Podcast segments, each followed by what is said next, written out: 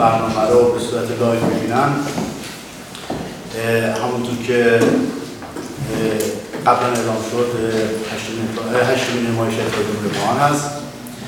و در اینجا آقایان امیر ممبینی فعال سیاسی و همچنین خانم فاطمه امان پژوهشگر ارشد مرکز جنوب آسیا در شورای آتلانتیک در واشنگتن آقای بهروز بیاد فعال سیاسی و خانم ملیه محمدی فعال سیاسی و روزنامه نگار.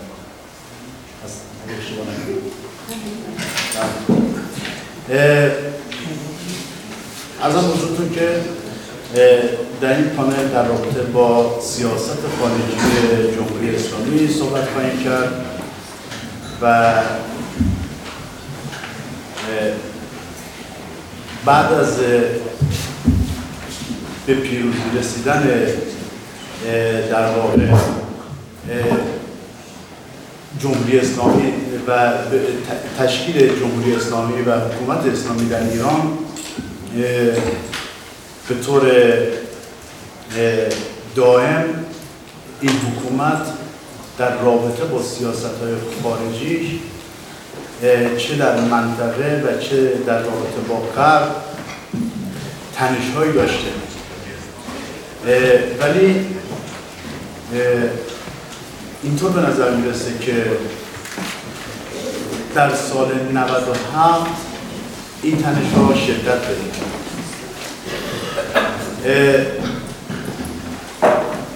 به طور مشخص میشه گفت که تلاش برای محدود سازی حضور ایران در خاورمیانه در منطقه. ارزم بزرگتون که بازگشت تحریم ها و کمرنگ شدن قدرت دولت آقای روحانی در سیاست خارجه مسائلی بوده که در واقع میشه گفتش که شاخصه سیاست خارجی در سال 97 بنابراین با توجه به این مسائلی که پیش اومده ما از دوستان محترم خواهش که نفری پنج دقیقه به طور عمومی در رابطه با سیاست خارجی ایران من به من اشاره به 97 کردم و خانم مردی محمد شد دیگه وقتی راجع این مسئله صحبت میشه من شخصا فکر می‌کنم که علیرغم همه مشکلاتی که در صحنه جهانی ایران داره باید این رو بگم که از نگاه من اگر تعاملی همین میزان مدارایی که جمهوری اسلامی با جهان خارج داره در همین شرایطی که می‌بینیم با مردم ایرانی داشت بسیاری از مسائل و مشکلات ما کم رنگ تر شده بود و امروز کلا در شرایط بهتری قرار داشت. اما وقتی که صحبت از رابطه ایران با جهان غرب می‌کنیم به نظرم باید به این نکته توجه داشته باشیم که ما از رابطه یک انقلاب بزرگ مردمی در دهه هفتاد با غرب داریم صحبت می‌کنیم. در دهه هفتاد میلادی. همه سازندگان و پیشبرندگان این انقلاب انقلاب بهمن از ایدولوژی از صاحبان ایدولوژی اسلامی گرفته تا میلیون زخم خورده از 28 مرداد تا جنبش های چریکی چپ و راست عمدتا گرایش مشخص ضد غربی به ویژه ضد آمریکایی رو با خودشون هم حمل می‌کردن. مضمون اصلی این انقلاب و این مختص ایران نبود. در دهه هفتاد میلادی در تمام جهان جنبش های آزادی خواهی جنبش های ادالت خواهانه حتما ضد کاپیتالیستی و به ویژه ضد آمریکایی بود. ایران یکی از قوی ترین از این گرایش ها رو با با یک نگاه تنگ نظرانه شدید مذهبی به حکومت رسیده بود. تمام چه سال گذشته از این گرایش روابط ایران با جهان شکل گرفته. اما این روابط در این حال مثل هر رابطه زنده فراز و فرود داشته. بر حسب اونچه که در سیاست جهانی به طور کلی اتفاق افتاده بر اساس تغییراتی که در سیاست های امریکا اتفاق افتاده یا تغییر توازن قوا در ایران میان دو گرایش جمهوریت و اسلامیت. اینو به این خاطر اشاره می‌کنم که بگم مسئله که نهفته در پرسش دوست عزیزمون آقای جواهری که ایران امروز در بدترین موقعیت قرار داره در روابطش با جهان. این به نظر من درست نیست که هیچ فراتر از اون ایران هرگز در چه سال گذشته در چنین موقعیتی که تونسته باشه کمی حقانیت خودش رو کمی همدردی جهانی رو در سطح دو بر جلب کرده باشه در چه تا کنون ایران نبوده.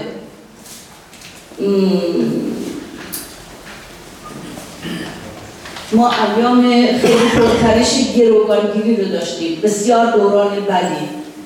بعد از اون داشتیم دوران آقای احمدی نژاد رو. در دوران جنگ واقعا تنها کشوری که در منطقه ما گاهگاهی می‌تونست امکاناتی جست و برای ایران فراهم کنه سوریه بود و در جهان تقریبا حمایت سوریه هیچ کشوری رو هم ایران نداشت. به میزان انزوای ایران در دوران جنگ این بود. در دوران آقای احمدی نژاد بود که در واقع ایران پرونده ایران شورای امنیت رفت زیر بند هفت منشور ملل قرار گرفت جایی که علاوه بر تهدیدهای نامحدود ایران در خطر اقدام نظامی هم از جانب قرار می‌گیره.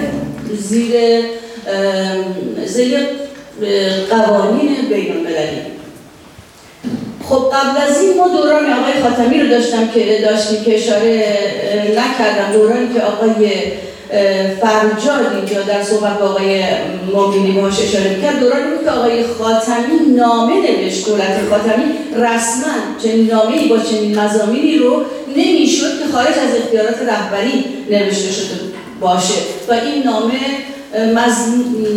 حاوی مزامینی بود که عمدتا هنوز هم به نظر می‌رسه که مهمترین مزامین برای آمریکا بوده باشه. اما در همون زمان ایران رفت توی محور شرارت و پاسخ همه تلاشهایی که خاتمی کرد و دولت اسلامی کرد اون بود که دیدیم. امروز برای اولین بار نه تنها چین و روسیه که در عهد آقای احمدی نژاد و دوران کار هولوکاست اونها هم عباد داشتن از اینکه در مجمع عمومی قراردادهای ضد ایرانی رو امضا نکنن امروز اما علاوه بر اینکه چین و روسیه الان از ایران حمایت می‌کنن برای اولین بار بعد از جنگ جهانی دوم اتحادیه اروپا سرزنش می‌کنه رفتار امریکا رو در مقابل ایران و میگه که تلاش می‌کنه خلاف سیاستی که امریکا تحمیل کرده به ایران بتونه کمک هایی بکنه. این جدیده و موقعیت فکر کنم بهترین موقعیتی که سال گذاشته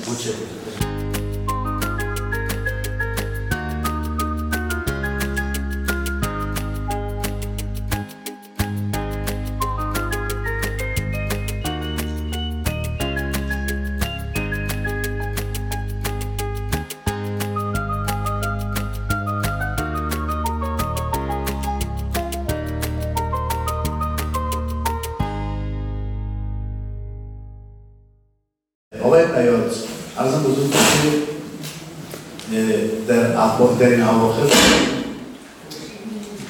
در این اواخر ما می‌بینیم که صفوف رقبای ایران در منطقه و خاورمیانه منسجمتر شده. و همینطور که عرض کردم یک سری تحریم های جدید یک تحریم ها برگشتن به یک سری تحریم های جدید اضافه شده به تحریم های ایران. ولی خانم محمدی اینطوری که من متوجه شدم میگن که الان شرایط ایران از نظر سیاست خارجی بهتر از گذشته است. از نظر سیاست نظر شما چی؟ با سلام به کسان محترم تشکر از دعوت به جمع فرهیخته سر این موضوع ترتیب دارم اما اجازه بدید کمی تر به موضوع بپردازم که من سیاست خارجی جمهوری اسلامی رو در این طول چهل سال چگونه می‌بینم زیرا که یک سیاست به هم پیوسته است اینجوری نیست که ممکنه بالا و پایینهایی داشته ولی به طور اصولی به هم پیوسته بوده منشأ این سیاست یه دوره بدیهی هم میگم که با اون این که هستی هر چیزی رفتارش هم تعیین می‌کنه. در واقع جمله بدیهیه. ولی سعی می‌کنم اندکی به جزئیاتش بپردازم اما این که جمهوری اسلامی در ایران وقتی که موفق شد برنامهش یه برنامه به سمت عقب بود. می‌خواست برگردونه در واقع مخالفت با مدرنیته. مخالفت با جریانات جدید در دنیا. و نتیجتا مخالفت با غرب. این مخالفت بخشیش از تاریخ ایران نشان می‌گیره و از تاریخ قبل از انقلاب ایران نشان می‌گیره طبیعتا که بین مردم ایران هم پشتیبان داشت.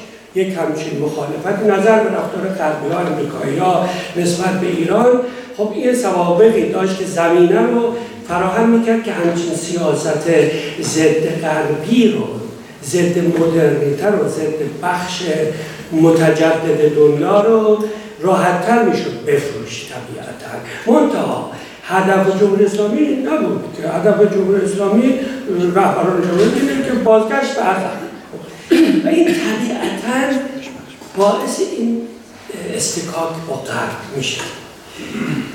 یه نکته نکته دیگر این که من بر این عقیده جمهوری اسلامی نظر به این که نه سابقه تاریخی داشت نه رهبران سابقه حکومتی داشتن کشور نه نمونه حکومتش در دنیا وجود داشت طبیعتا فاقد اون اعتماد به نفس بودن که یک دولت محکم پابرجا می‌تونه داشته باشه. نتیجه این عدم اعتماد به نفس دشمن انگاری دنیا. دو تا چیز هم یکی دشمنی با تجدد نتیجتا دشمنی با و یکی دیگه هم عدم اعتماد به نفس در واقع اسمش می‌ذارم. از عرصه شخصی به خودم اجازه بدم با اندک احتیاط تعمیمش بدم به جنب عرصه اجتماعی.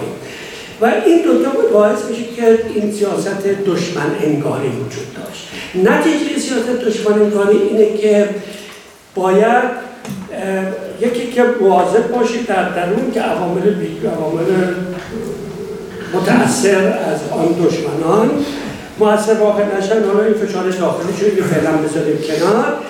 آنچه که مربوط به بیرونه اینه که وقتی فکر می‌کنید در دنیا در محاصره دشمنان هستی طبیعتا دنبال یه راه هستی خودت حفظ این که نکته هم که اضافه بکنم طبیعتا در آغاز جمهوری اسلامی این ایده که یک انقلاب به قول انقلاب شکوهمند صورت گرفته بود و رهبریش هم دست اسلامی ها بود و اینا فکر می‌کردن که بشه این انقلاب بقیه جهان انتقال داد اقلا به کشورهای اسلامی. از این نقطه نظر ایده های صدور انقلاب هم در آغاز انقلاب وجود داشت. که اینم طبیعتا در تضاد قرار می‌گرفت با غرب. منتها به نظر من ایده صدور انقلاب به زودی بعد از انقلاب در واقع نشون داد که مبنایی ندارد نمی‌تواند مؤثر جهان اسلام رو نمی‌تونه جمع کنه یک وقتی همراه این موضوع صدور انقلاب هم طبیعتا یک ایده مرکزی پشتش که فکر می‌کردن و به درستی هم حساب بکنی تجهیز کننده است ادارت خواهش بود. در واقع پشتیبانی از مستضعفان جهان. خب، این ایده خب نتیجه این عنصر اولیه مستضعف اسلامی در جهان براشون فلسطین بود. خب، این به سیاسی هم اهمیت داشت. طبیعتا این تکیه گذاشتن روی فلسطین. دشمنی با غرب به ویژه با امریکا از این طرف در منطقه خاورمیانه با اسرائیل نتیجهش اینه که باید سیاستی به کار ببری به لحاظ نظامی سیاست بازدارنده. این سیاست بازدارنده دو تا شاخه یک بخشش اینه که برید دنبال البته یه جمله هم اضافه کنم قبل از اینکه از کنارش رد بشم اینکه منطقی هم درش وجود داشت که ایران چرا باید بره دنبال سیاست بازدارندگی هسته ای یک منطقی خب از این لحاظ متوجه شدم که وقت نزدیک به اتمامه. خب از این از این لحاظ با توجه به حمله شیمیایی به ایران و اینکه دنیا حتی نه تنها اعتراضی نکرده بود بلکه حتی دستم زده بود تشویق هم کرده خب طبیعتا باید دنبال یه سیاست هسته میره از طرف دیگر سیاست نظامی. از طرف دیگر ایجاد عمق اصطلاح عمق استراتژی. که اینکه در کشورهای دیگه اولینش هم در لبنان بود. فرصت های بعدی هم امریکایی ها براشون فراهم کردن. عراق و بعدش هم در این وضعیتی که به وجود آمده شده عامل مزاحمت در منطقه خاورمیانه. نه تنها ایران عامل مزاحمته عربستان سعودی به مراتب بدتر از ایران جمله می‌کنم. اما به مراتب بدتر از ایران اما در هر حال آنچه که مطرح هست الان برای ما ایران است آنچه در مخاطره از ایران است. از این نقطه نظر به نظر من سیاست جمهوری سیاست خارجی دور جمهوری اسلامی دور این محور شکل و تا تغییر نکنه احتمالا گریزی نیست از وضعیت. به این نقطه هم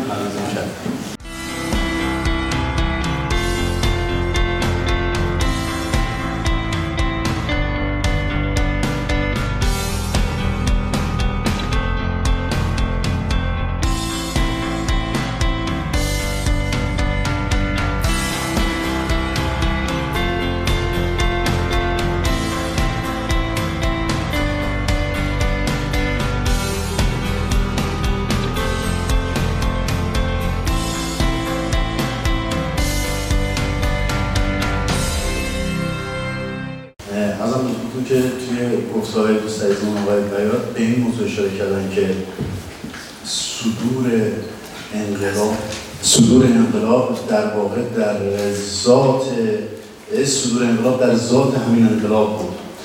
و ما بعد از انقلاب می‌بینیم که فعالیت های ایران بیشتر توی خاورمیانه در کشورهای اسلامی و این تقابلهایی که وجود اومده و تلاش برای اون به قدرت رسوندن هلال شیعی در منطقه بود و اینا. این در رابطه با جنوب آسیا به چه شکله در رابطه با همسایگان ایران در این طرف منطقه به چه شکلی؟ نظر منم عرض سلام دارم خدمت دوستان. خیلی تشکر می‌کنم از دعوتتون و امیدوارم که بتونم مقداری در حضور بزرگان جسارت بشه ولی امیدوارم بتونم منظورم رو برسونم حالا تلاش خودم رو خواهم کرد. من برخلاف گفته دوستان یعنی با این موافق هستم که جمهوری اسلامی اساسا ایده صدور انقلاب رو به صلاح به کار در در اوایل انقلاب. اما جمهوری اسلامی یه هدفمند و انتخابی به حمایتش رو از گروه های شیعه یا گروه های اسلامی در اینجا و اونجا دنیا اعمال کرده. مثلا همین شما که هلال شیعی خیلی جاها اصلا به شما در دعوای آذربایجان و ارمنستان جمهوری اسلامی آذربایجان شیعه رو کنار گذاشت از ارمنستان دفاع کرد. در دعوای کشمیر مسلمان طرف هند هندو رو گرفت. در دعوای چین با مسلمانش طرف چین رو گرفته. در دعوای روسا با چچنای مسلمان طرف روسا رو گرفته. به خاطر اینکه فقط تنها در دعوایی که به اصطلاح جمهوری اسلامی به ابزار سیاسی استفاده کرده. حالا من برگردم به سوال شما در جنوب آسیا خب حالا به طور مشخص میشه در مورد افغانستان تکیه کرد در مورد پاکستان و در مورد کشف. بسیار هند ببخشید. افغانستان خیلی اهمیت ویژه‌ای داره برای ایران و اساسا یکی از بزرگترین حامیان جمعیت شیعه افغانستان یعنی هزارها همیشه ایران بوده. در پاکستان یه ذره پیچیده تره به این دلیل که از جمعیت مثلا 20 میلیونی پاکستان 20 درصد شیعه هستن که خودش خیلی زیاد میشه 40 درصد. مسلمانان یعنی شیعیان پاکستان اساسا مدل ولایت فقیه رو هیچ وقت تشویق نکردن هیچ وقت دنبال مدل ولایت فقیه نبودن. و جالب اینه که شیعیان پاکستان مقلدان آیت الله شریعت مداری بودن. همیشه نه آیت خمینی جالب اینه که در زمانی که داشت مثلا جرقه‌های انقلاب شکل گرفت در ایران سنی های رادیکال بودن که طرف آیت الله خمینی بودن. و مثلا شیعیان میانه رو و لیبرال بیشتر طرف یعنی الزاما نمی‌خواستن که حکومت شاه بره کنار بره. و همچون که ارز کردم آیت الله شریعت نداری مرجع تقلیدشون بعد ایران یه مقداری بعد از انقلاب حال از پاکستان یه مقداری خودش رو هدفمند جدا نگه داشت. شیعیان پاکستان رو حمایت های فرهنگی کرد بیشتر چه افغانستان چه پاکستان. بیشتر مثلا مساجد مراکز فرهنگی ولی از چیزای نظامی یا مثلا تشکیل جریان نظامی رادیکال در یا خودداری کرد. به این دلیل مشخص که لیست که محاسباتی کرد که به نظر من خیلی دقیق بوده. معنیش نیست که خوبه یا بده ولی اینجوری محاسبه کرده که خب با پاکستان که مرز مشترک داره. پاکستان هر دو منطقه به اصطلاح کم ثبات و فرار بلوچستان رو دارن. زمان شاه تمام در تمام جنگ های پاکستان شاه و ارتش شاه حامی اصلی پاکستان بودن ارتش پاکستان بودن. در سرکوب جنبش بلوچ ارتش شاه نظامی شاه مهمترین به اصطلاح حامی پاکستان بوده. جمهوری اسلامی در مورد پاکستان پس یعنی اینجوری به نفع خودش دید که وارد مسائل مذهبی اختلاف های مذهبی نشه و این رو هم برخلاف این گفته که خیلی ها ادعا می‌کنن اختلاف های میان شیعیان و اهل سنت پاکستان با انقلاب ایران شروع شد. اینجور نیست واقعا یک مسئله چندین و چند ساله است. اختلاف خیلی جدیه. ولی جالب هست که در جایی که یهو مثلا اهل سنت رادیکال افراطی واقعا حمام خون به راه میندازن حالا مثلا پارچنار منطقه معروف پاکستان است جمهوری اسلامی به تذکرات خیلی دوستانه حالا آقای زرداری مثلا میومد ایران آقای خامنه ای یک تذکری می‌دادن که باید برادر اهل سنت و اهل شیعه به هم نزدیک باشن. ولی هیچ وقت اون شعارها و اون نحوهی که در مورد فرض مسلمانان فلسطینی مثلا یا عراق یا لبنان که برای ایران اصلا نفع سیاسی داشت هرگز در مورد جنوب آسیا به کار نبردن من وقتم تمام شد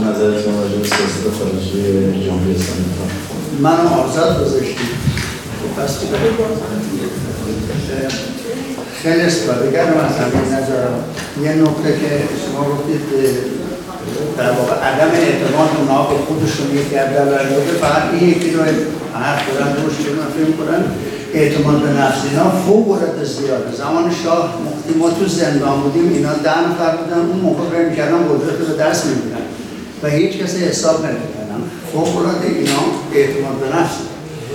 هم اما این که اما این که صحبت من رو روی موضوع من متمرکز می‌کنم. امروز مسئله مذاکرات مذاکره آره یا نه؟ شرایطش چی؟ این مذاکره چه مسئله رو حل کنه؟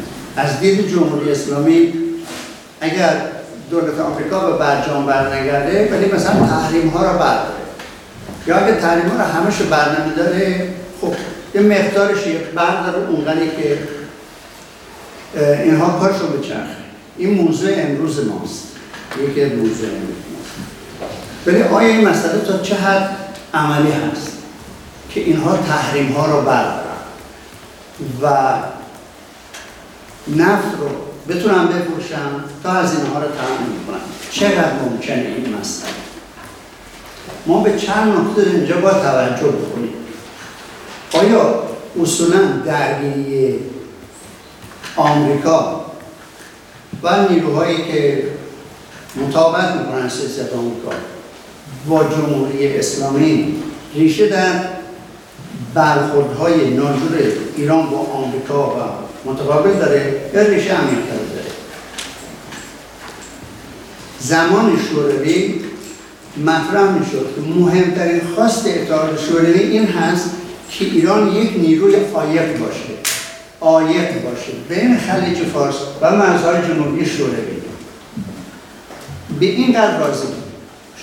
رژیم شما موفق شد یه نیمه عایق ایجاد بکن هم کامل راضی. یعنی اینکه چه برخوردی رژیم در رابطه با این دو محور قدرت می‌کنه تعیین کننده است. جمهوری اسلامی با یک شعار ضد غربی اومد با سیاست ضد غربی اومد و ضدیتش با هم ضدیت فرهنگی بوده هم ضدیت سیاسی بوده و تدریجا به ضدیت عملی سوق پیدا کرد و در نهایت امروزه به ضدی امروزه به جبهه‌گیری. آخرین مواضع آقای خامنه این هست که ما دیگر امید به اروپا نداریم و ما به اصطلاح به شرق باید اعتماد بده یعنی اون آیقی که شوروی ها می‌خواستن از توسط جمهوری اسلامی بیه هادی به زیان غرب داره تبدیل میشه. چنین چیزی برای برای غرب که سیاست عمومی در رابطه با حتی روسیه نیست در رابطه با چین هست بعدش روسیه هست این غیر قابل قبول هست. و این غیر ممکنه که جمهوری اسلامی این موقعیت را حفظ بکنه بین دو جبهه شرق و غرب و این استراتژی آمریکا که در واقع تقویت کننده جبهه شرقی باشه ولی معاملاتش رو تو غرب انجام بده. این غیر ممکن. غرب هم چنین اجازه نمیده. اگر می‌خواد معاملاتش رو با غرب حفظ کنه باید در یک جبهه علیه غرب درست نکنه نکته دیگه اینه که وضعیت ایران چطوریه؟ فرض می‌کنیم مذاکرات پیش بره. اینها چی رو می‌خوان؟ بهره برداری کنن میگن نفت رو می‌خوان بفروشن که عوض نفت هزینه رو تامین کنن آخرین گزارش محیط زیستی که دانشمندان ارائه دادن به سازمان ملل متحد به این ترتیب هست که جهان در آستانه باشه هر چه زودتر باید برای محیط زیست کار کرد. مهمترین کاری که برای محیط زیست می‌تونن انجام بدن کاهش سریع مصرف سوخت فسیلی نفت و گاز هست. و تمام کردن مصرف این پدیده طی دهه های نزدیک هست یعنی محصولی که ایران داره تنها محصولی که ایران داره برای تامین امکانات مالی جهت صرف کنه برای هزینه های خودش اون از نظر سیاست محیط زیستی و تصمیمات دنیا داره از دور خارج میشه. اون مقدار سوخت فسیلی که باقی خواهند بود اون رو خود آمریکا می‌تونه تامین کنه به اضافه دوستان آمریکا. ما رو یخ میمونیم. چی رو می‌خوان بفروشن تا ده سال دیگه مسئلهش باقی باشه که هزینه میاد؟ به این ترتیب این مذاکرات تعیین کننده به هیچ وجه نیستن و جمله آخر شاید همین مسئله که اینهاش قرار گرفتن در شرایط ناتوانی برای فروش نفت جنبه مثبتی هم داشته باشه. ایران یک روزی باید این موضوع فکر کنه که اگر نفت نباشه چیکار باید کرد؟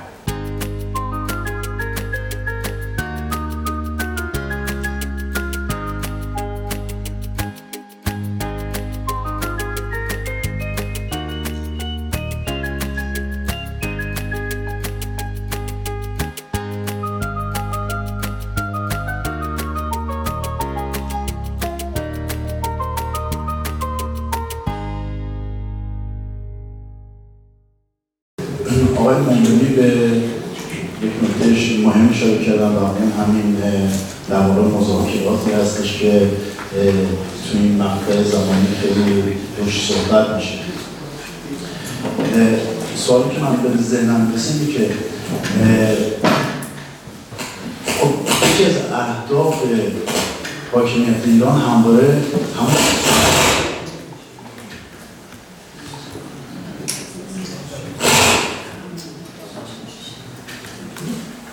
که آقای بیات هم بهش اشاره کردن صدور از موضوع که انقلاب انقلاب توی کشورهای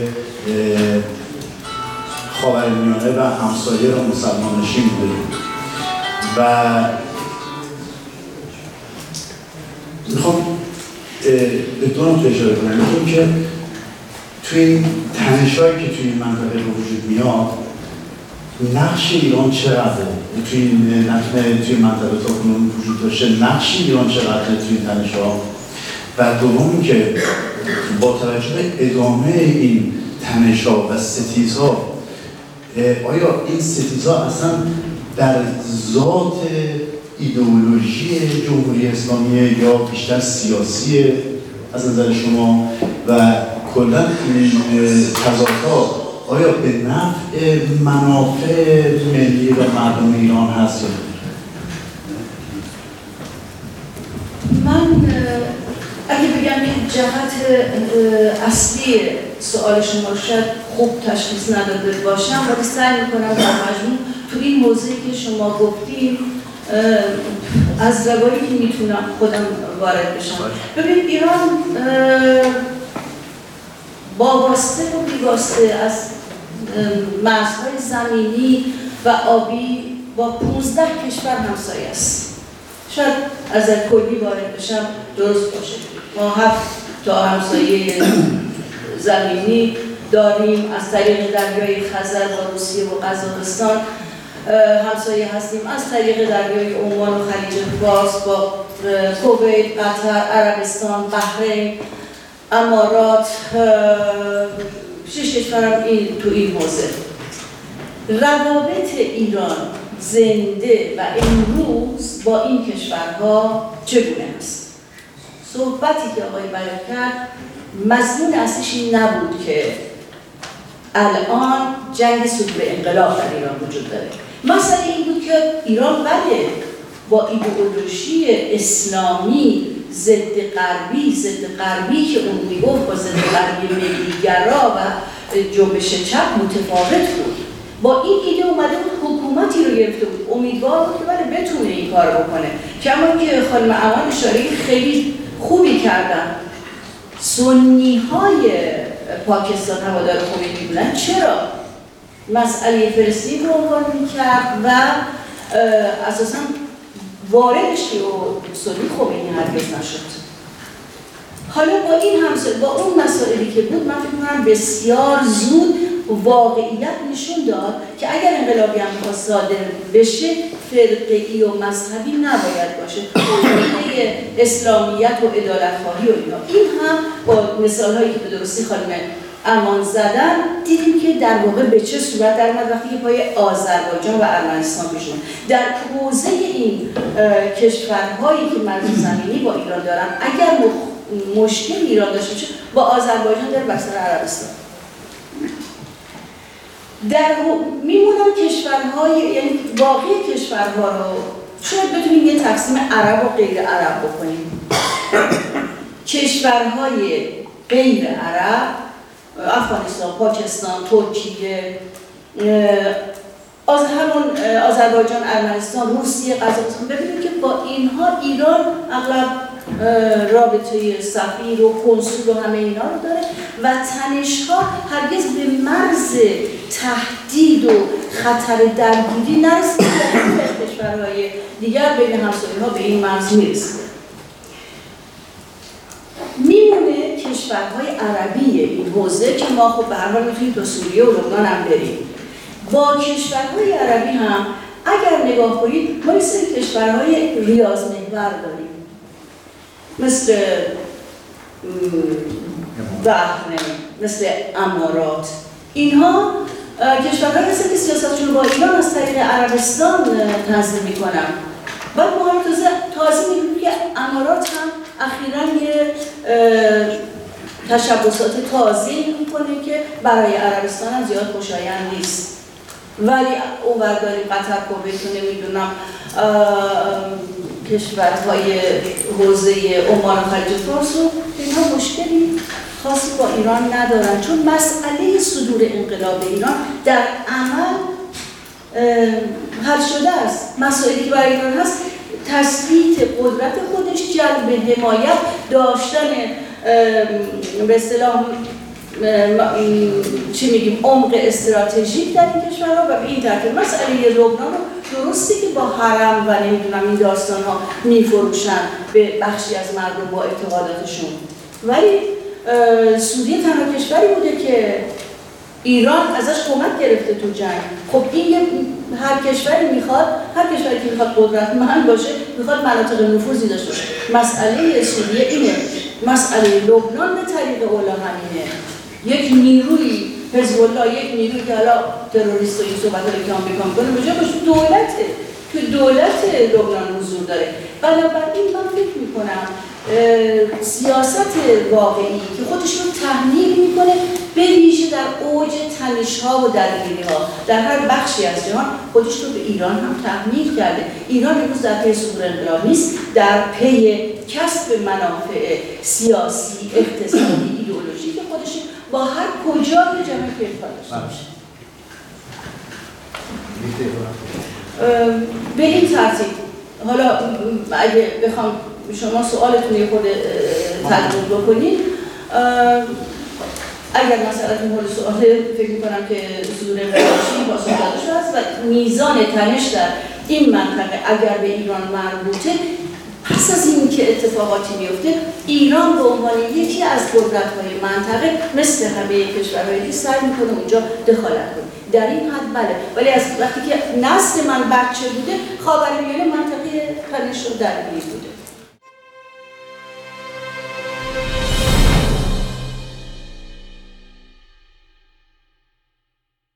آقای شما در دور اول یه ورود کردیم برای انقلاب در ذات این انقلاب بود. ولی الان خانم محمدی میگه که امروز دیگه این مسئله نیست. یعنی الان دیگه به صورت از, از اون وضعیت خارج شده و بیشتر دنبال ثبات اقتصادی و سیاسی هست در منطقه تا اون صدور انقلاب که قبلا صحبتش بود و دنبالش بود و به هر حال الان نیست. نظر شما چی؟ اولا باید خودم رو توبیخ کنم به خاطر اینکه حرفی رو که بخواستم انتقال بدم اصلا انتقال پیدا نکردم. منم برای عقیدم نه نه انتقال پیدا نکردم. بعد یکی این که ایران من اصلا برای عقیده نیستم که ایران دنبال صدور انقلاب. درست برعکس. میگم در آغاز انقلاب در یک فاصله کوتاهی که متوجه شدن خبری نیست در جهان اسلام. ولی امر مسلمین جهانی ندارم. خب؟ من فقط متاسفانه فقط یک اصلا نه فقط شما نه اشتباه نکنید بقیه هم اقلا دوستانی که اینجا نشستن. با این تقصیر من من بعد اینو, اینو در واقع من اصلا برای نقیده نیستم که قصد رژیم صدور انقلاب قصد رژیم فرصت نشد که بگم در واقع این سیاستش در ضمن اینجا بگم من از انقلاب هم حرف نزدم. از اون استراتژیک حرف زدم این عمق استراتژیکش هم سنی توشه مثلا حماس هم هم شیعه توشه. اصلا یعنی من هیچ کدوم اینا رو نگفت سوال من اوکی. در من برای عقیدم که رژیم یک مشکل بنیادی داره با قرب توی منطقه خاورمیانه علت اصلیش هم اینه که دشمنیش با امریکا دشمنیش با اسرائیل علت وجودی شده. و چون علت دور دنبال علت وجودی هم در ایران و هم در خارج از ایران منافعی شکل گرفته. مسئله اساسی اینه. در واقع رژیم با تعریف دشمنیش با امریکا با تعریف دشمنیش با اسرائیل به عنوان ستونهای اصلی سیاست خارجی. در وضعیتی قرار گرفته که این رژیم غیر از این نمی‌تونسته عمل بکنه. و راه حلش هم به نظر من دعوای هستی بله دعوای هستی نه. دعوای هستی بالا داره پایین داره همه داره اما مشکل اصلی جمهوری اسلامی با غرب نگیم با جهان با بخش مهمی از جهان در واقع موضوع هستهیش نیست. موضوع هستهی هم یکی از موضوعاته. ولی اینکه روی موضوع هستی انقدر تأکید و چک میشه.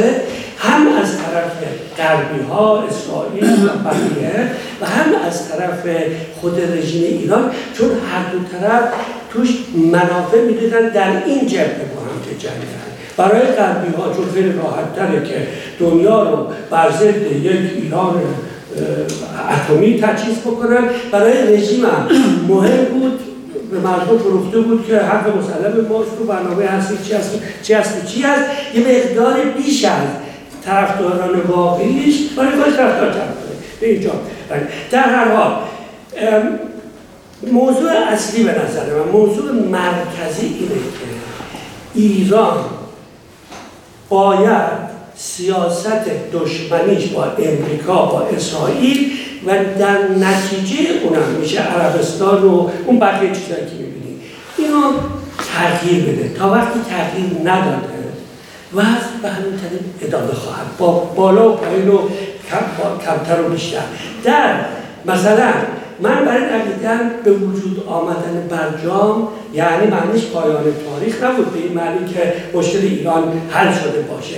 بلکه طبق سلیقه اروپا یا طبق سلیقه اوباما وسیله بود برای اینکه شاید بشود ایران را از طریق به قول آمریکایی انگیجمنت اروپایی آلمانیا بهش میگن وان دوش تحول در نزدیک شدن با هم. ایده مرکزی مردم هم از طرف امریکایی ها و اروپایی امریکایی های اوبامایی و بر اروپایی این بود که اینو ملایم بکنن از این طریق شاید ایران از حالت یاقیگریش بیاد بیرون. ولی خب آقای خامنه‌ای بلافاصله مخالفت کرد. بلافاصله وقتی که آقای روحانی از برجام دو و سه صحبت کرد فوری سخنرانی آقای خامنه‌ای رو دیدیم که گفت نه همچی خبری نیست. خلاصه در حال مشکل اصلی سیاست خارجی ایران در این است بعضی از جزئیاتش که البته میشه پرداخت. در این نهفته است که ایران سیاه دشمنیش با امریکا دشمنیش با اسرائیل ستون اصلی سیاست خارجی شد.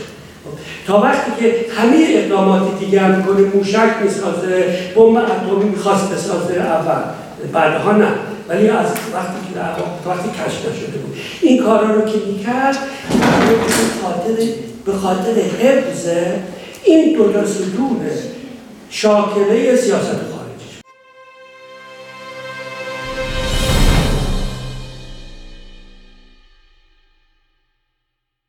تماما همونطور که گفته شد یکی از یک پاشنه آشیل سیاست خارجی ایران مخالفت یا این تنشایی بین ایران و آمریکا و اسرائیل و خب اینا به شکل مختلف خودشون نشون دادن. تهدیدها و از موضوعتون که تحریم ها و غیره. شما نقش عربستان تو این منطقه به چه شکل می‌بینید؟ آیا ممکن مثلا عرب بین عربستان و ایران این تنشا جدیتر بشه و منطقه مثلا شاهد درگیری و جنگی از این طریق یعنی جنگ نیابتی جنگ نیابتی غرب و اسرائیل از طریق عربستان و ایران اتفاق بیفته من فکر کنم که شاید دوستان در که بیشتر به این مسئله بپردازن یا پنل های دیگه. فقط من سعی می‌کنم اینو هر چه سریعتر بگم در زودترین زمان ممکن. اگه اجازه بدید من فقط یک کوتاه بگم که چی شد که ایران اینقدر به جنوب آسیا نزدیک شد. ببینید ایران یک موقعیت استراتژی موقعیت جغرافیایی خیلی ویژه داره که از یک سو به اصطلاح خاورمیانه رو به جنوب آسیا، افغانستان، پاکستان از ما دریای عمان وصل می‌کنه. از شمال جمهوری های آسیای میانه و اروپا. یعنی خیلی موقعیت خاصیه.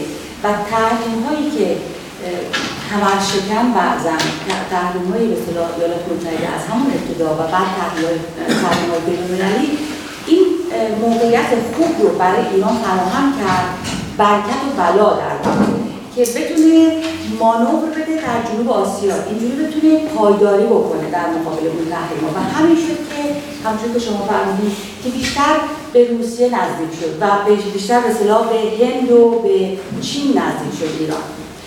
اما چیز ببخشید شما در مورد عربستان پرسید. حالا پس ایران موقعیت خودش رو تثبیت کرد در جنوب آسیا و شد یکی از مهمترین بازیکنانه که امروز هم یکی از مهمترین بازیگران صحنه در جنوب آسیاست. عربستان سعودی الان درست همون علایق رو احتمالا برای جایگزین کردن ایران اعمال می‌کنه. مثلا ایران و هم در مورد چابهار این پروژه رو دارن. عربستان 10 میلیارد دلار بین 7 تا 10 میلیارد دلار چون 3 میلیارد میره یه پروژه دیگه. در بندر گوادر پاکستان داره سرمایه گذاری می‌کنه که فقط 100 کیلومتر با بندر با بندر چابهار فاصله داره. و باز در مورد بزرگترین یکی از بزرگترین طرف های قراردادهای طرف های اقتصادی ایران که عربستان داره هزینه ایجاد بزرگترین پالایشگاه نفت رو در هند در بنگال می‌پردازه. پس اتفاقا این ایران واکنش بوده نزدیک شدنش به جنوب آسیا واکنش بوده در مقابل تحریم های بینالمللی. نزدیک شدن عربستان به جنوب آسیا واکنش بوده در مقابل حضور ایران در جنوب آسیا.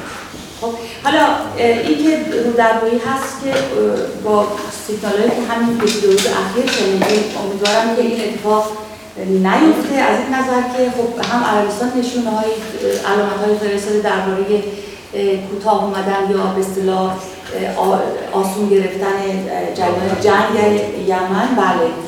و بعد اینکه بن سلمان خیلی در فشار هست. می‌دونید که هم در مثلا وضعیت بین‌المللی هم در داخل کشور الان خیلی در فشار قرار داره که خب از وقتی ایشون اومده هم تنش های میان عربستان و متحدانش که شما فرمودین خیلی بیشتر شده خیلی تشدید پیدا کرده و هیچ کدوم از کشورهای همسایه ایران اساسا نمی‌خوان آغاز کننده یک جنگ با ایران باشن. و می‌دونن هر گونه رویارویی که میان ایران و غرب یا ایران و اسرائیل پیش بیاد هیچ کدوم از این کشورها نمی‌تونن. یعنی در امان نخواهند یعنی شما یادتون میاد که صدام حسین بدون اینکه طرف اسرائیل باشه یا تو موشک انداخت تو اسرائیل وقتی که مورد حمله قرار گرفت وقتی اینا وقتی اینا مستعصل بشن احتمالاً عرب ها روی این محاسبه می‌کنن که جمهوری اسلامی ممکنه مثلا واقعا یه موشک بفرسته دوبی فرض کنید تمام قلب اقتصادی این کشور رو فلج کنه. یا همین عربستان عربستان اصلا تصور نمی‌کرد که با این همه بودجه نظامی که خرج کردن اون همه تجهیزات واقعا سرسام آوری که دریافت کردن کی فکر می‌کرد دو تا موشک از این چیز بیاد و دا حال دکتر رو منظورم چیزه که بیاد و واقعا تمام قلب اقتصاد کشور رو الان آسیب بده که الان معلوم نیست که بتونه دوباره برگرده تو همون موقعیت. برای همین این یک جایی که واقعا نگرانم که آغازگر جنگ با ایران نباشن ولی من مشکلی ندارن کسی دیگه بیاد دو تا بمب بندازه تو ایران. یعنی نه فکر فشارهایی که فشارها یعنی زیاد شدن این خرابی چون که از هر بگذرد چی بود؟ منفجر میشه دیگه. و اونم اون عربستان به حال نمی‌تونه از این صحنه بی‌نصیب بمونه. و امیدوارم جواب داده باشم.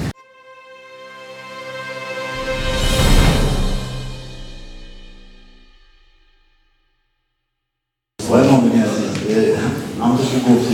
اگه در خاور میانه بمونیم به هر حال این اختلافات و تنشایی که بین ایران، اسرائیل و غرب بوده یکی از پاشنه‌های رشید مشکلات ایران در سیاست خارجی بوده. و الان گفته میشه که سیگنال هایی می‌رسه که مثلا خطر درگیری و خطر جنگ رو شاید کمتر کرده. اخیرا همین در عربستان سیگنال هایی که راه حل مشکل با ایران دیپلماتیکه. به نظر شما ایران تو این شرایط باید چیکار کنه که این روند به نفع ایران و به نفع صلح ادامه بده؟ در رابطه با عربستان؟ در رابطه با خاورمیانه در رابطه با خاورمیانه بخشی از خاورمیانه فاقد هر گونه سیاست مستقلی هست. بخشی از بخشی از بخشی از سیاست آمریکاست یعنی در چارچوب سیاست آمریکا عمل می‌کنن. فرض به امارات متحده عربی خیلی جلو. ولی عربستان سعودی به اعتقاد من حاصل بسیار زیادی که این چند سال اخیر خود یعنی بیشتر نزدیک 500 میلیارد دلار تحمیل شده. انواع و اقسام قرارداد به اون و تمام اون تسلیحاتی هم که فروخته شده اینها همشون مستشار باید دست استفاده از اونها رو بده. بدون اون نمی‌تونه این کار بکنن تازه بعد از اون هم آقای ترامپ در در مصاحبه تلویزیون خودش صریحا گفت آه پولای اینا رو باید گرفت. پولای اینا رو گرفت و بعد از اون بود که عربه سعودی که بعد از اون محور زیاد سکوت کرد. چون واقعا تومینامیز بود. اون وقت مسئله تا یه حد معین به اعتقاد من می‌تونن اینا با سیاستشون حل کنن ولی حل نهایی نخواهد شد. به خاطر اینکه در محور اون محوری که امنیتش متکی بر آمریکا مثل عربستان سعودی اون نمی‌تونه مستقلا یک سیاست متفاوت آمریکا در رابطه با ایران اتخاذ بکنه. بنابراین تا یه حدی میشه پیش رفت. بقیه مسئله رو باید با آمریکا کرد. اونطور که زمان شاه شاه سادات گفت می‌خواد مسئله با اسرائیل حل بشه باید مثلا با آمریکا حل کنی. از طریق آمریکا با اسرائیل حل ولی مس... ولی مسئله را آیا جمهوری اسلامی چطوری می‌تونه با مسئله مسئله با آمریکا حل کنه من اعتقاد ندارم که بحران خاورمیانه حل میشه. بحران خاورمیانه کم میشه. می‌تونه کم میشه می‌تونه ما میشه ولی حل نمیشه مگه مسئله آمریکا و مسئله غرب حل بشه؟ و مسئله غرب و آمریکا هم با این شکل ها حل نمیشه. همه صحبت آقایت رو من قبول دارم. یک نکته رو برای تصریح بگم که اونطور که ایشون گفتن که کلا موجودیت خودش رو مرتبط کرده با این ستیز یا با آمریکا و و اسرائیل و اینا. حالا که موجودیت خودش را مرتبط کرده با اون با ببینید که این یه مقداری در واقع تنیده هست توی این دستگاه. برای اینکه روحانیت یک کشور کل دستگاه روحانیت یک کشور با تمام ایدئولوژیش هست که خودش رو هم رقیب مسیحیت می‌دونه هم رقیب حاملین مسیحیت می‌دونن هم در رابطه با زنان خودش رو نسخه خاص خودش رو داره. در تمام این عرصه های فرهنگی با اونها تضاد داره و میگوشه که سردسته مخالفین با فرهنگ غربی باشه. یعنی معرف زدیت یا مخالفت یا ستیز با فرهنگ غربی باشه. به این دستگاه اصلا نون این رو می‌خوره. دستگاه روحانیت روحانیت ایران به حال حریف شیعه اسلام رو به کی می‌خواد تبلیغ بکنه؟ بین اونا که تبلیغ بکنه یک روشنش مسیحی هست. یا دیگه نمی‌خوام مذهبشون رو گسترش بدن. اونا که مذهب قومی مثل زرتشتی بنابراین این تنیده شده توی این دستگاه. هیچ راهی به اعتقاد من هیچ راهی جز جدا شدن دین از سیاست و برگشتن روحانیون به مسجد, مسجد وجود نداره برای حل به این خاطر هم نه این اصلاح بلکه تحول ما احتیاج داریم. اما یه نکته رو میگم تمام کنم این نکته مربوط به این پرسش پاسخ نیست اما برای جالبه. جمهوری اسلامی بله دیگه فردا انقلاب چیزی نگذاشت که انقلاب رو دیگه نمی‌خواد صادر بکنه. ولی از سرکوب امت اسلامی تمام این کشور عربی و بدبخت کردن اونا با حجوم مسلمان به اروپا اسلام صادر شده. اسلام الان آمده یک موزل عظیمی. اسلام صادراتی در اروپا تبدیل شده. در وسط میدون مرکزی استکهلم اینا سینه می‌ذارن زنجیر می‌زنن. ده هزار نفری به راه میافتادن پشت هم مسجد درست می‌کنن. و دیگه صدور انقلاب یعنی چی؟ صدور انقلاب قربانیان این رژیم اسلامی انجام دادن به جایی که خودشون انجام دادن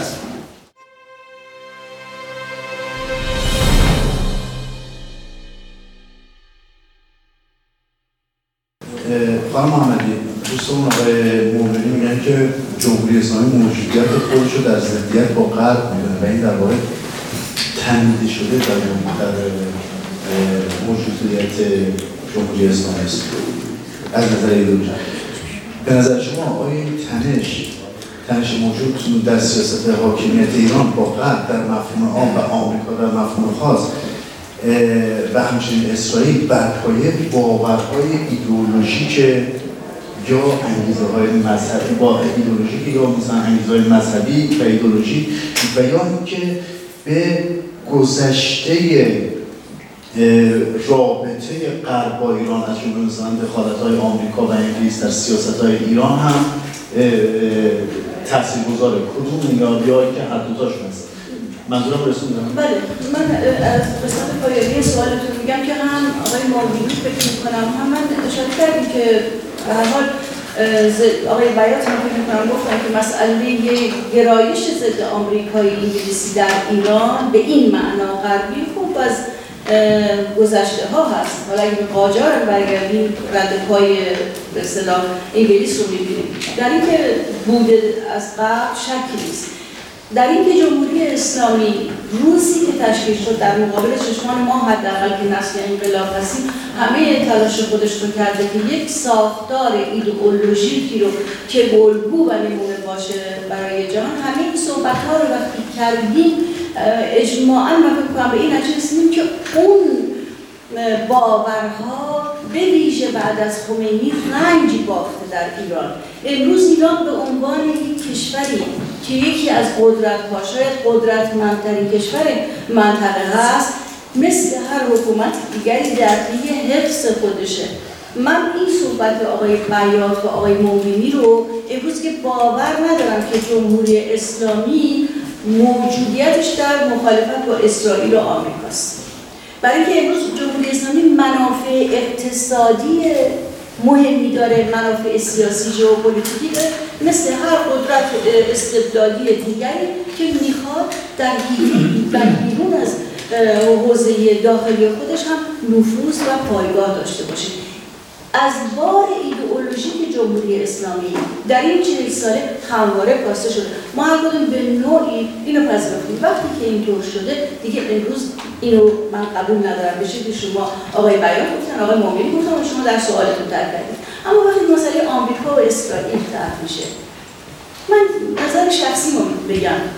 من برخلاف بسیاری از دوستانمون اصلا این دو مقوله رو همسنگ نمی‌گیرم.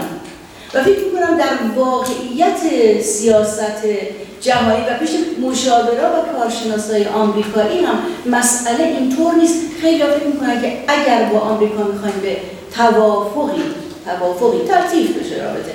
برسیم جز از کانال به رسمیت شناختن اسرائیل یا به صلاح رابطه برقرار کردن با اسرائیل نیست. من چرا روی این موضوع تاکید می‌کنم؟ اول به عنوان سوسیال دموکرات به عنوان شهروند قرن 20 و 21 که تلاش باید داشته باشه که هرچه بیشتر ما شاهد این تلاش در عرصه عمومی در جهان هستیم که نیروهای اجتماعی دارن سعی می‌کنن که اخلاق رو حقوق و این مسائل رو به سیاست مداران و دستگاه های حکومتی جهان تعمین کنن.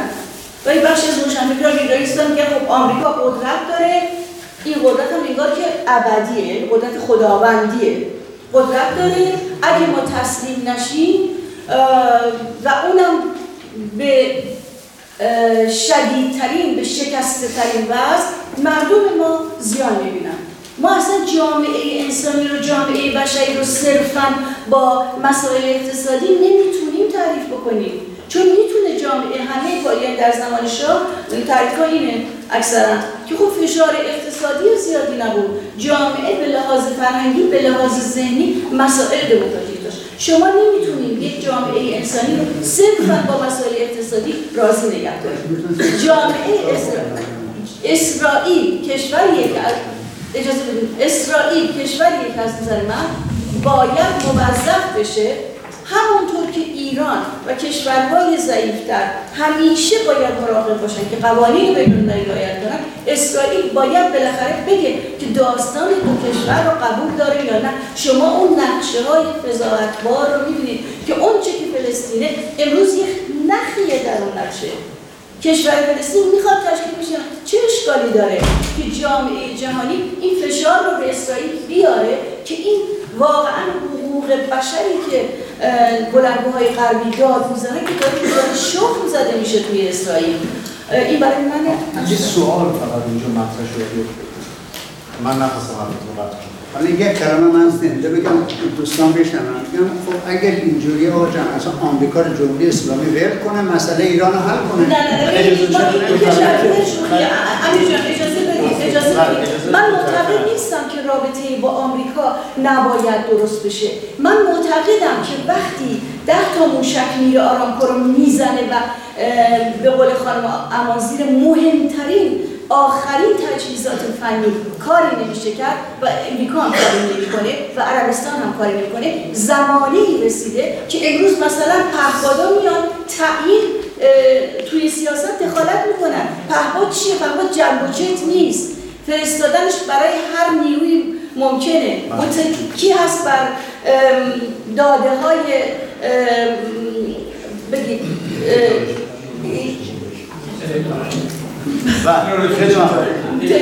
بنابراین مسئله این نیست که رابطه با آمریکا همیشه ولی عربستان بسیار کشورهایی که های آمریکا هستن حتی اسرائیل به رسمیت نشناختن از ترس توده های خودشون و بهترین رابطه هم با آمریکا دارن. آمریکا می‌دونه جمهوری اسلامی هرگز صدام نیست که بمبی که هیچی یک تیرکمون به سمت اسرائیل پرتاب کنه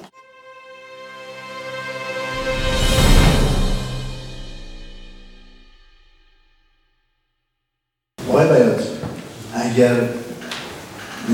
از حضورتون که در جمهوری اسلامی جمهوری اسلامی موجودیت خودش رو در ضد با غرب نمی‌دونه و نیازی به این ادامه این تنش نداره پس ادامه این تنش برای چیست؟ چرا باید؟ چرا پس این ادامه این تنش در رابطه با چی هست؟ شما چی در واقع پاسخ صحبت عزیزتون ملیه و اون این که اگر که دشمنی با امریکا دشمنی با اسرائیل علت وجودی برای جمهوری اسلامی نشده بود چرا؟ 20 ساله 30 ساله که همه دعوا همه ایزولاسیون انفراد ایران همه تحریم ها بر ضد کشورمون. اینا همه دور این محور شکل گرفته. واقعیت این هر رژیمی در دنیا نیاز به مشروعیت داره. مشروعیتش رو حول یک چیزی تعریف می‌کنه.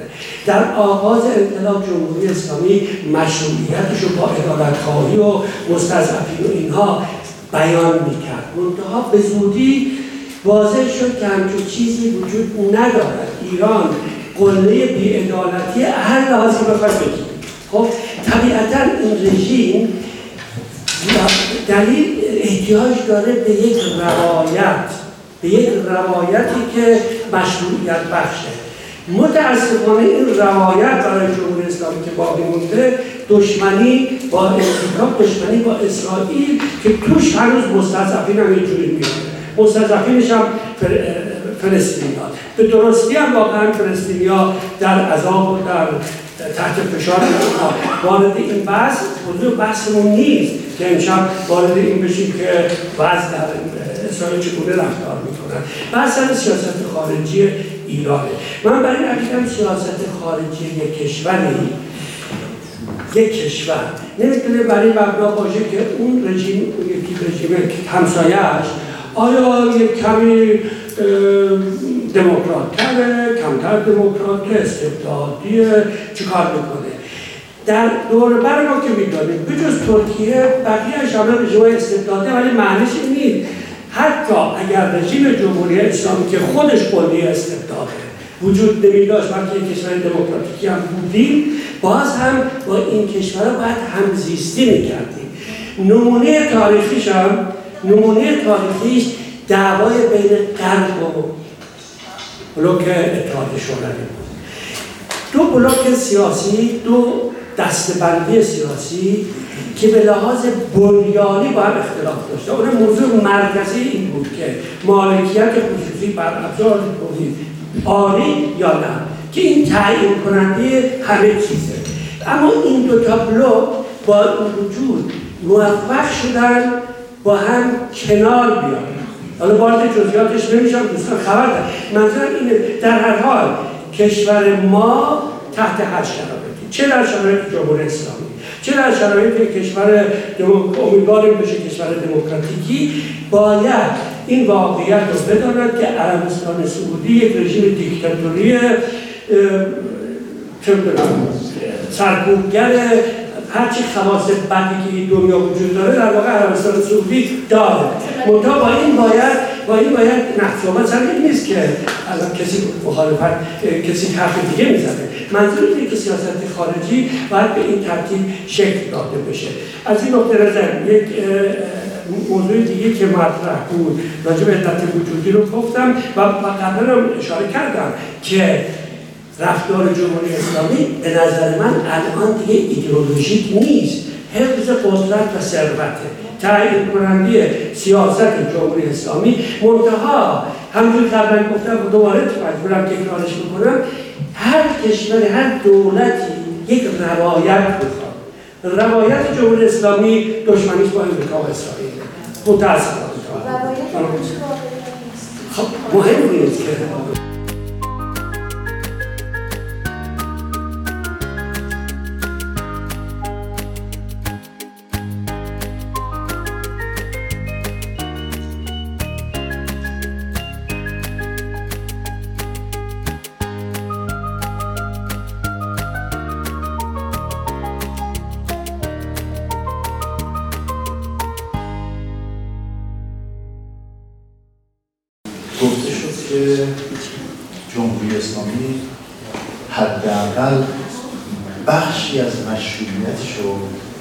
در دشمنی و دشمنتاشی با قرب پیدا با قرب نظر شما رو سوال سخت. دوستان خب خیلی صحبت جالب کردم من فقط می‌تونم اینو اضافه کنم که به نظر من بخشی از هویت جمهوری اسلامی من واقعا نمی‌تونم شخصا نمی‌تونم جمهوری اسلامی با همین چارچوبی که داره رو بدون شعار مرگ بر آمریکا و بدون حجاب تصور کنم. راستش رو خیلی برام مشکله به نظر من این اصرار بر این و اصرار بر مثل پدیده فرض کنید مثل حجاب که تمام کسایی که میرن براشون هم میجنگن. اونا اتفاقا اعتقادی هم ندارن. بخشی از هویت این این سیستم شده و خیلی به نظر من بعید به نظرم میاد که بذارن کنار. و احتمالا یک مسالمت مسالمت نه چی بگیم کامپرومایز یک توافق سازش. خواهد بود برای اینکه غرب مثلا این شعار خیلی در از طرف جمهوری اسلامی جدی نگیره. از اون در ایران هم این تصور ایجاد بشه که خب حالا غرب اون بدی هم نیست. که البته ببینید میرم وقتی که بهانه باشه وقتی که لازم داشته باشن این شعار من نمی‌بینم که فعلا کنار بره. مگه اینکه یعنی اصلا باور کنید من نمی‌تونم تصور کنم مثلا آقای خامنه ای بگه که خب از امروز دیگه نگید مرگ برام نمی‌تونم اینو ببینم. یعنی نمی نه که نمی‌تونم ببینم و دوست دارم ببینم ولی فکر نمی‌تونم اجرا کنم. تایید کنید که این مشروعیت در این تنش‌ها پس وجود داره؟ نه نه جمهوری اسلامی میگه خیلی چیزا دیگه مشروعیت داشته میگن جزء جزء هویت. این نظام شده.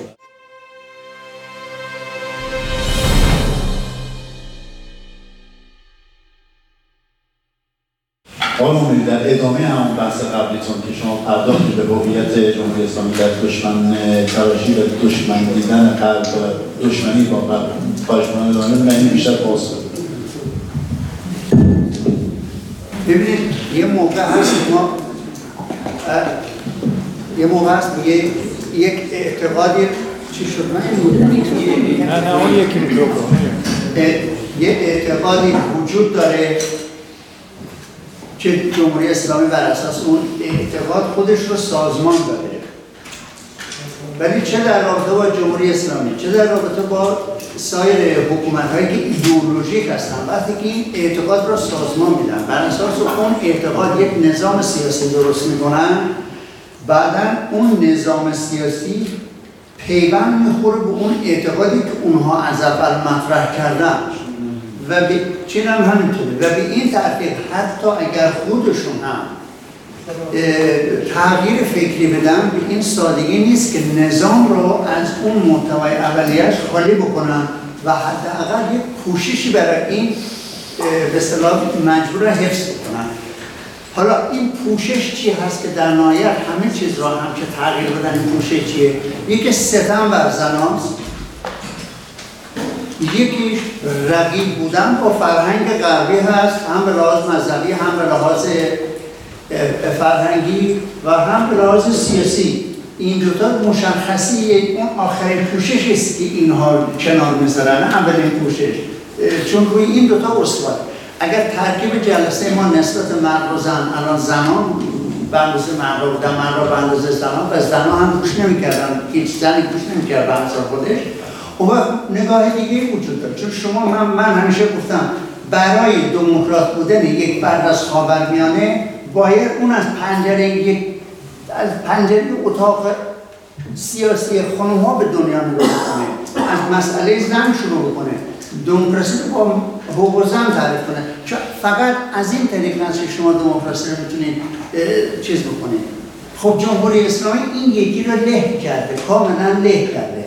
و این رو اتفاقا گره داده با مبارزه و تمایز ضد غربی خودش. اونها فسادن اونها لخت و اورن اونها فلان کار می‌کنن. ماها گذاشتیم توی چادر بسته‌بندی کردیم اصطلاح خب اسلامی هست.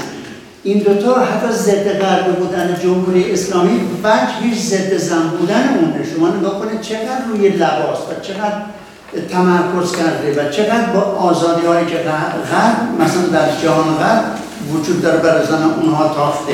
اینها اینها دوتا به هم پیوند آره در پروسه جمهوری, جمهوری چین رو نگاه کنید خب دیگه از کمونیست چه چیزی مونده؟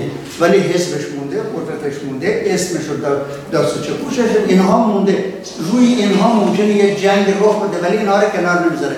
به خاطر اینکه سیستمی تک حزبی که اینا دارن مدیون این وعده اولیه است که دادن.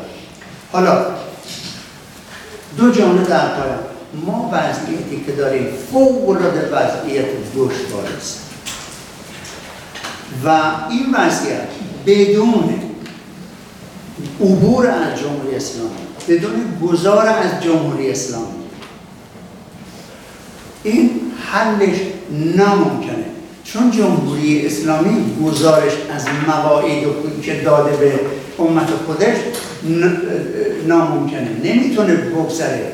اگر دقت کنید خامنه ای یک بار مطرح کرد که آقا می‌خوای سینه بزنی؟ تو دل خودت هم می‌تونی سینه بزنی. با صدای آروم می‌تونی بزنی. توی دل خودت رو گریه می‌تونی بکنی. خامنه این رو گفت. من می‌دونم که این آقا خامنه‌ای خیلی از این چیزها رو قبول نداره. یه به تو زندان می‌شناسه میشه فورا این پیش آره. پیشو گفت که ولایت فقیه چی هست ولی فقیه کی هست تو دهن اینا تمام می‌زنید مسلمان را گریه بکنید یعنی و اینم از اون ترسید یه دونه انتقاد اون. ما الان صدها سال هست گرفتار این سازماندهی وحشتناک قدرت موازی تحت عنوان دین ولی در واقع خرافات وسیله سوء استفاده هستیم. این بار اینها برنگردن اونجا سر پست قدمی خودشون غیر ممکنه مسئله حل بشه. ولی با این وجود به عنوان یک کسی که افرادی که ما خیرخواه ایران هستیم طبیعتا از هر ذره ذره این کارهایی که به حال مثبت هستن دفاع می‌کنیم. اما این شناخت را باید داشته باشیم. مسئله ما و غرب حل نمیشه مگر اینکه این این تحول صورت بگیره این تحول صورت نگیره. ما نابود میشیم. چرا میگم نابود میشیم؟ برای اینکه مطابق بسیاری از ما فقط ده سال برای نجات خودمون وقت داریم.